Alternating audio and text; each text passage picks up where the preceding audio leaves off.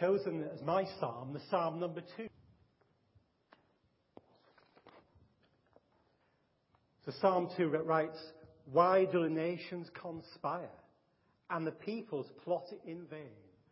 The kings of the earth take their stand and the rulers gather together against the Lord and against his anointed one.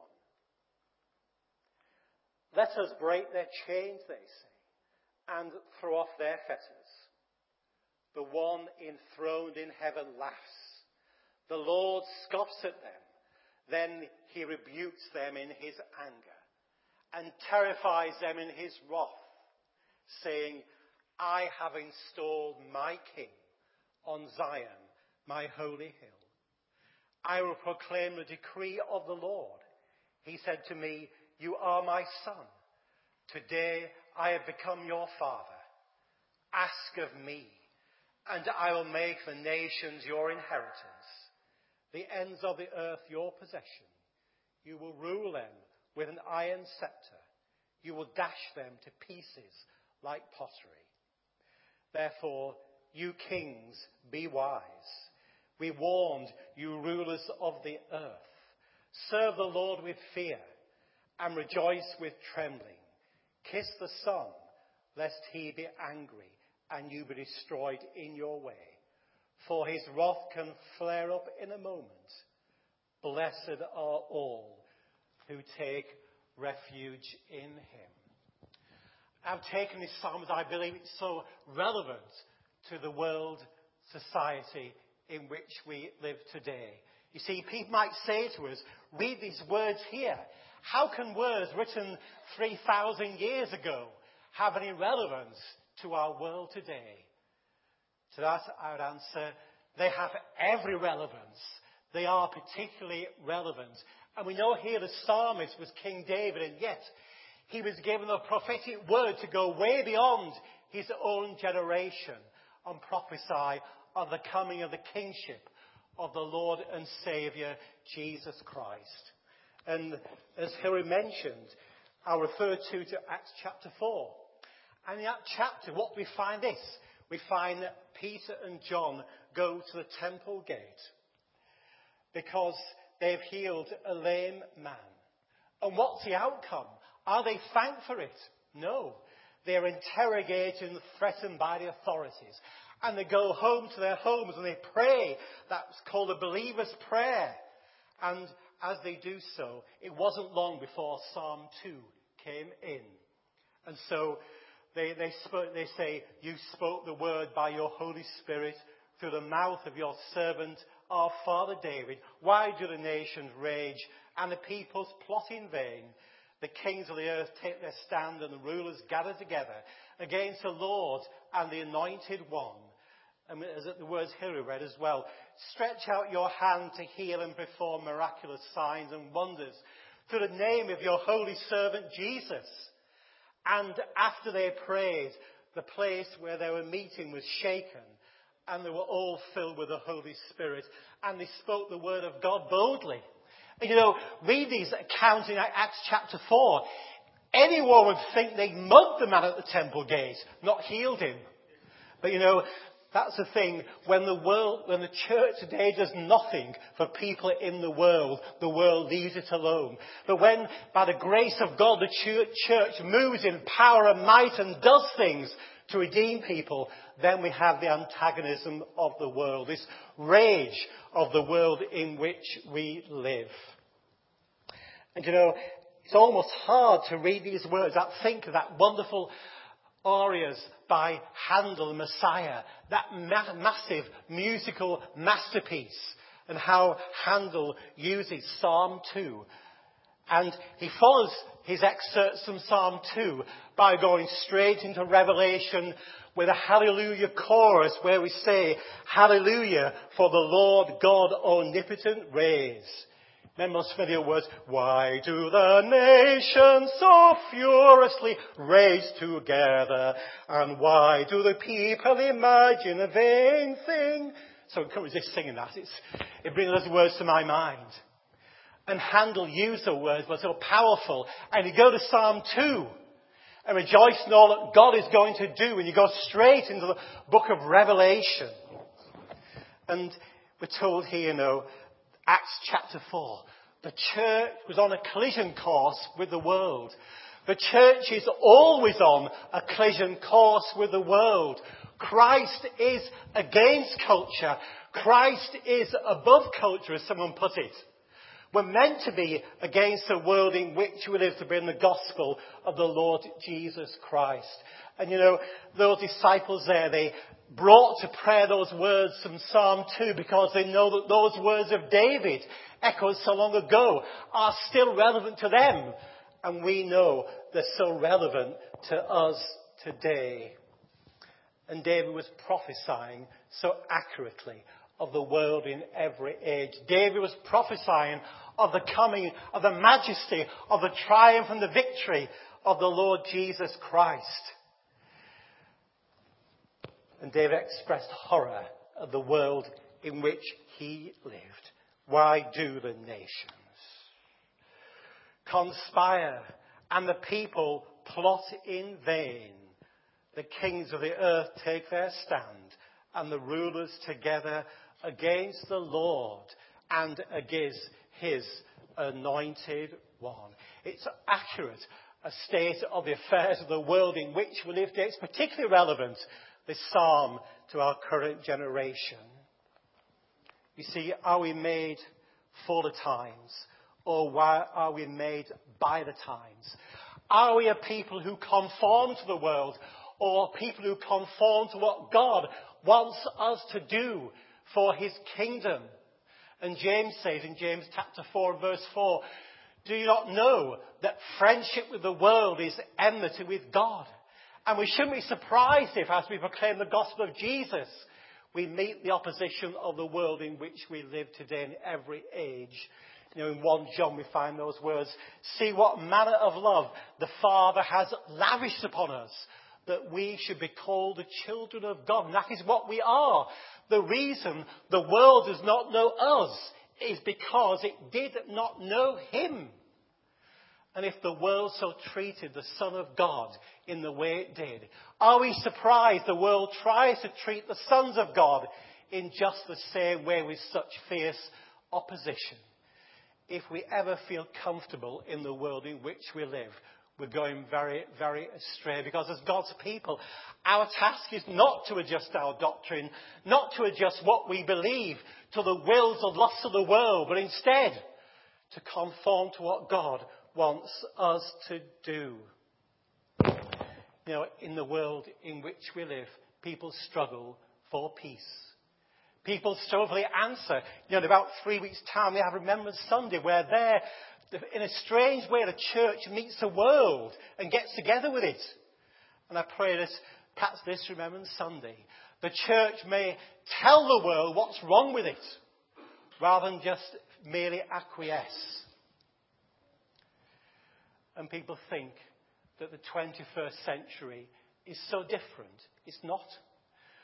There is nothing new under the sun, as the Bible tells us. The world has always been as it has, and the world always should be as it is. And so Jesus comes again and calls time on human history. And we live in an age drunk on human knowledge. C.S. Lewis, he called it chronological snobbery, where we always think in our generation we are so different, so spectacularly special compared to people who have gone before us. What does Paul say 1 Corinthians, these words reminds us.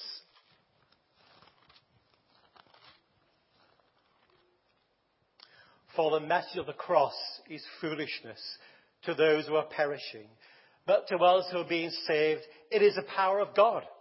For it is written, I will destroy the wisdom of the wise, and the intelligence of the intelligent I will frustrate. Where is the wise man? Where is the scholar? Where is the philosopher of this age? Has God not made, not made foolish the wisdom of the world? And the world thinks so often it can create utopia, can create the perfect world where people live in harmony and peace and there is no war. But that can only come through the Lord Jesus Christ. You know, you think about the Roman Empire. They first invented central heating. They first invented good baths. They invented so many things, and yet the Roman Empire collapsed. And it wasn't because everyone went mad by lead pipes and the plumbing. It was because it was corrupted from within. It fell from within. It, in the end, it was ended by external attack. But largely, the Roman Empire fell from sheer corruption of human nature from within. That mighty empire was cast aside utterly. And so often in the Bible that there are false prophets who, are, who arise. False prophets who want to give the world what the world wants. So in Jeremiah, people were saying peace when there was no peace, and Jeremiah was warning them that, that disaster was about to overtake them. In, in the book of Kings, we find that King Ahab tried to seek advice from a prophet, and the prophet warned him of what was going to happen uh, against all the, the false prophets were saying. And our message has to be this. The world, the, our message has always been and always will be contrary to human wisdom and culture of the world. We don't look to human solutions. We don't look to human hopes. You know, the writer H.G. Wells, who was totally against religion at all, because he said no religion has any answer to H.G. Wells. He wrote these amazing books, you know, The Shape of Things to Come. In the War of the Worlds, human, human beings even triumphed over the Martians. But yes, and he wrote that book, The Shape of Things to Come, The Time Machine, all these great things. They were all based upon how man would come into his own and triumph and overcome all adversity. But yes, at the end of his life, H.G. Wells wrote a final book. It was called The Human Mind at the end of its tether.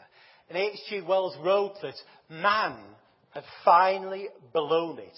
There was no more hope. The Bible here explains our very human condition.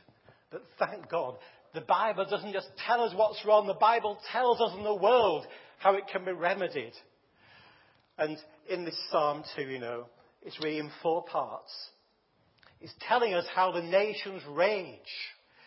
Then it's telling us what's God's response. Then we find Jesus speaking. And finally, David, the psalmist, winds up that wonderful message. And we're told in verse 1 these words, aren't we? Why do the nations conspire and the people plot in vain? They conspire, or as some versions put, they rage they rage against God in the tensions of the world. Isaiah 17 writes this Woe to the many nations that rage. They rage like the raging sea. Woe to the peoples who roar.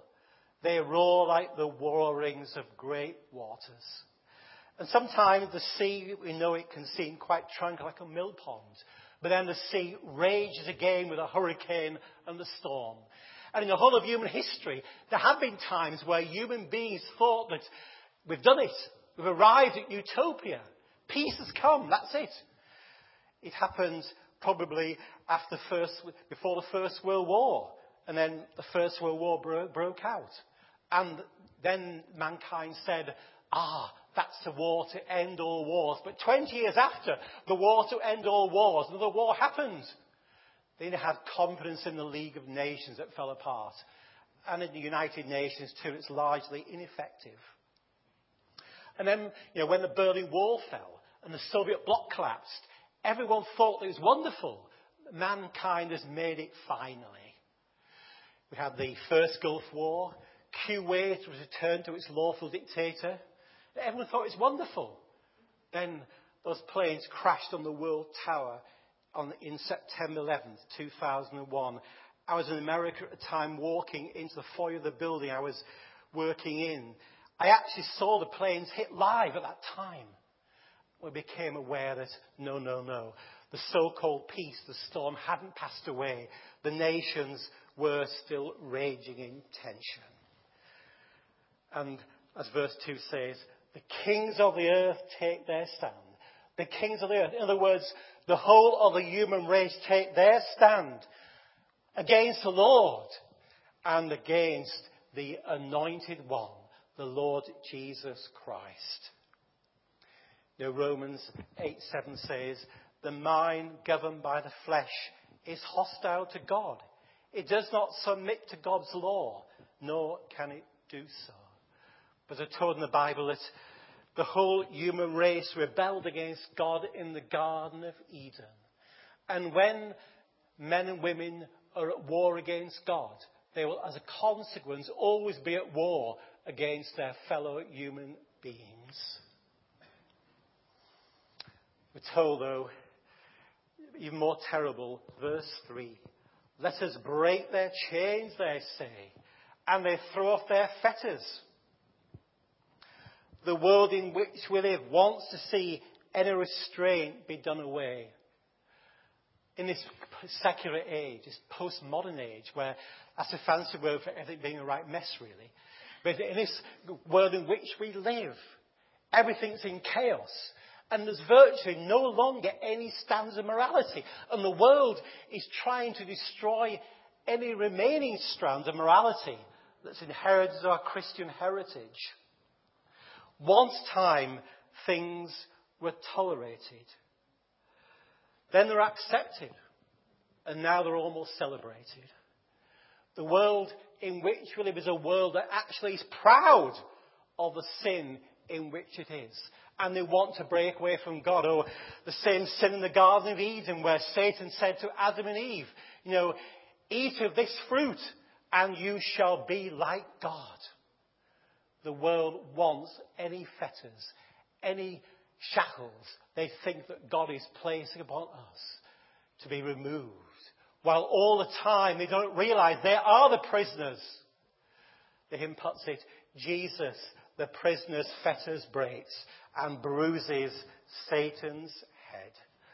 The world today wants to be free of all restraints.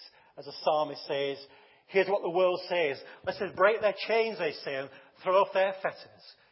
But you see, what is God's response in verse 4? The Lord enthroned in heaven laughs. The Lord scoffs at them. What is God's response? To laugh at the opposition because we know that He is in control. The cross laughs at what men and women want to do. And then the psalmist says here in verse 5 Then he rebukes them in his anger and terrifies them in his wrath. Terrifies them in his wrath. Paul says in Romans chapter 1 the wrath of God is being revealed from heaven against all the godlessness and wickedness of men who suppress the truth by their wickedness. The wrath of God's being revealed from heaven.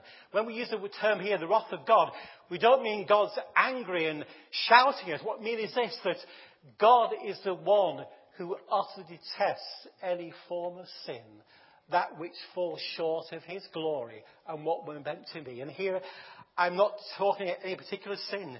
I'm talking about all sins. Because we know that all have sinned and fallen short of the glory of God. And why does God laugh? Why does God scoff them? The psalmist tells us in verse 6, doesn't he? I have installed my king on Zion, my holy hill. Let the world rage with all its rebellion against the living God. And all the time, the kings of the earth are plotting, doing their own thing. All the time, God has installed his king on Mount Zion, the Lord Jesus Christ. Jesus sits upon the throne. Paul writes again in Romans chapter 1 these words. In, in verse 4. and who, through the Spirit of holiness, was declared with power to be the Son of God by his resurrection from the dead, Christ Jesus our Lord. The King is there. When the Old Testament, they anointed a king, they anointed a king wanting to know that God had poured his favour upon that kingship. When even our Queen was crowned in Westminster Abbey, I think back in 1953 or so, she was anointed.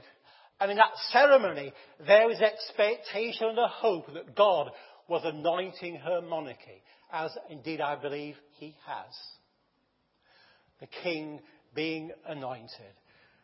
But how much more here is the King of Kings and the Lord of Lords anointed, the Lord Jesus Christ. See, John Calvin wrote these wonderful words. Thus, we look to our head, who is already in heaven, and say, although I am weak, there is Jesus Christ, who is powerful enough to make me stand upright. Although I am feeble, there is Jesus Christ who is my strength. Although I am full of all miseries, Jesus Christ is, eternal, is immortal glory, and what he has will sometime be given to me, and I shall partake of all his benefits. Yes, the devil is called the prince of the west world, but what of it? Christ Jesus holds him in check, for he is king of heaven on earth. There are devils above us in the air who make war against us. But what of it? Jesus Christ rules above, having entire control of the battle. Thus, we need not doubt that he gives us a victory. I am here subject to many changes which may cause me to lose courage. But what of it? The Son of God is my head, who is exempt from all things. I must then take confidence in him. The king is on the throne. And when the king is on the throne, we know this. That the writer David says in verse 7, I will decree, I will proclaim the decree of the Lord. Here's the Lord speaking. He said to me, You are my son. Today I have become your father proclaiming the Lord's decree, in contrast to everything the world in which we live is trying to proclaim. We proclaim the Lord's decree. And the Lord says this in verse 8. This wonderful promise to God's people. Ask of me, and I will make the nations your inheritance, the ends of the earth your possession. Ask of me and I will give. Often people regarded as great kings were really favoured the ones who asked of them. You know, King Artaxerxes in the book of Esther said to Esther, say what your request is, Esther. I'll give you up to half my kingdom to ask the Lord. And John Newton puts it, come my soul, thy suit prepare. Jesus loves to answer prayer. He himself hath bid thee pray. Oh, therefore, do not say thee nay. Thou art coming to a king. Large petitions with thee bring, for his grace and truth are such. None can ever ask too much. And James says in chapter 4, the problem is this. You, you do not ask of God. And I wonder so often in our churches today if the reason our churches are as they are so often have become so much a human institution rather than a habitation of God's Holy Spirit is this because we've lost the habit, we've got out the exercise of always asking God to provide all of our needs. And you know, we have our modern business methods, don't we, so often. We have all our meetings. We have all our, all our human planning. But how often do we come utterly before the Lord to ask Him to supply all our needs and say, Nothing in my hand I bring, simply to thy cross I cling. And the end, the second part of verse 8 says, because they ask of the Lord, he has a promise. I will make the nations your inheritance, the ends of the earth your possession. Victory is secure because Jesus died and rose again. If we ask Him, the King of Kings and the Lord of Lords, He'll grant all that we need to His will. We needn't have many umpteen seminars asking how we can engage with the community, how in some vague and woolly philosophical way we can get people interested in the church. Through God, we have possession of the land. We're meant to ask for that possession. I believe the Lord will wonderfully supply it to us. And here's a warning too, that for the land in which we live, sin darkened, sin broken, sin possessed. Here is the promise. You will rule them with an iron scepter. You will dash them to pieces like pottery. The kings of the earth who are rising in rage against the Lord, here's the promise. He will rule them with an iron scepter. He will dash them to pieces like pottery. And three times in the book of Revelation, that verse is referenced. It's so important. In Psalm 1, we're told the wicked are being driven like chaff. In the second psalm, the wicked are being broken in pieces. Isaiah 13 says, Although the peoples roar like the roar of surging waters, when he rebukes them, they flee far away driven before the wind like chaff on the hills, the tumbleweed before a gale. He will break them in pieces like a potter's vessel. You know, a great potter was Josiah Wedgwood. And at Wedgwood, he really had the idea of the highest possible quality of his pottery. Walter will know from the potteries. And he was apparently a cranky old, uh, bad-tempered person, Josiah Wedgwood. Not the person you'd like to work for, I don't think. And he had a, a unique method of quality control. He'd walk around the workshop. He'd inspect what people were making. If he wasn't happy with it, he'd take his walking stick and smash it to pieces. But how much more will the Lord smash to pieces all the rages of the nations and give victory to his people? And in verse 10, you know, David, the psalmist, gives God's word this way. Therefore, you kings be wise. Be warned, you rulers of the earth. And we find in the Old Testament King Nebuchadnezzar. He did not give glory to God. He was reduced to a shivering wreck, eating grass for food, till he repented and came back to the Lord. And David says, Therefore, you kings, remind ourselves, David was a great king himself. But he knew his weakness, knew all his limitations. He knew by prophecy of the greater king who was to come and who'd occupy his throne forever and ever, the Lord Jesus Christ. You kings be warned, you rulers of the earth, serve the Lord with fear and rejoice with trembling. See, there's a danger today that we don't rightly divide the work, the word of truth. God is love. That's so amazing. But I believe we can only comprehend the greatness of God's love if first of all we know and feel that our God is a God of holiness, is a God of justice. And I once heard someone speak it this way. He solved the problem of evangelism by, he met somebody who said they didn't believe in God. So he said to them, do you believe in love? And the person said, yes. In that case, you believe in God because God is love. Problem solved. Not quite. I think I had a problem with Aristotle that way. But you see, a man called Gresham Machen about 100 years ago said this. We need to be careful about proclaiming only a partial God. God is love, but God is holy as well. And we need to come before the Lord with a holy fearing. The evangelist George Whitefield once said, First, you go to Mount, Zion, Mount Sinai and hear the law and see the holiness of God. And then you go to Mount Zion. We go to Mount Zion en route, en route by Mount Sinai.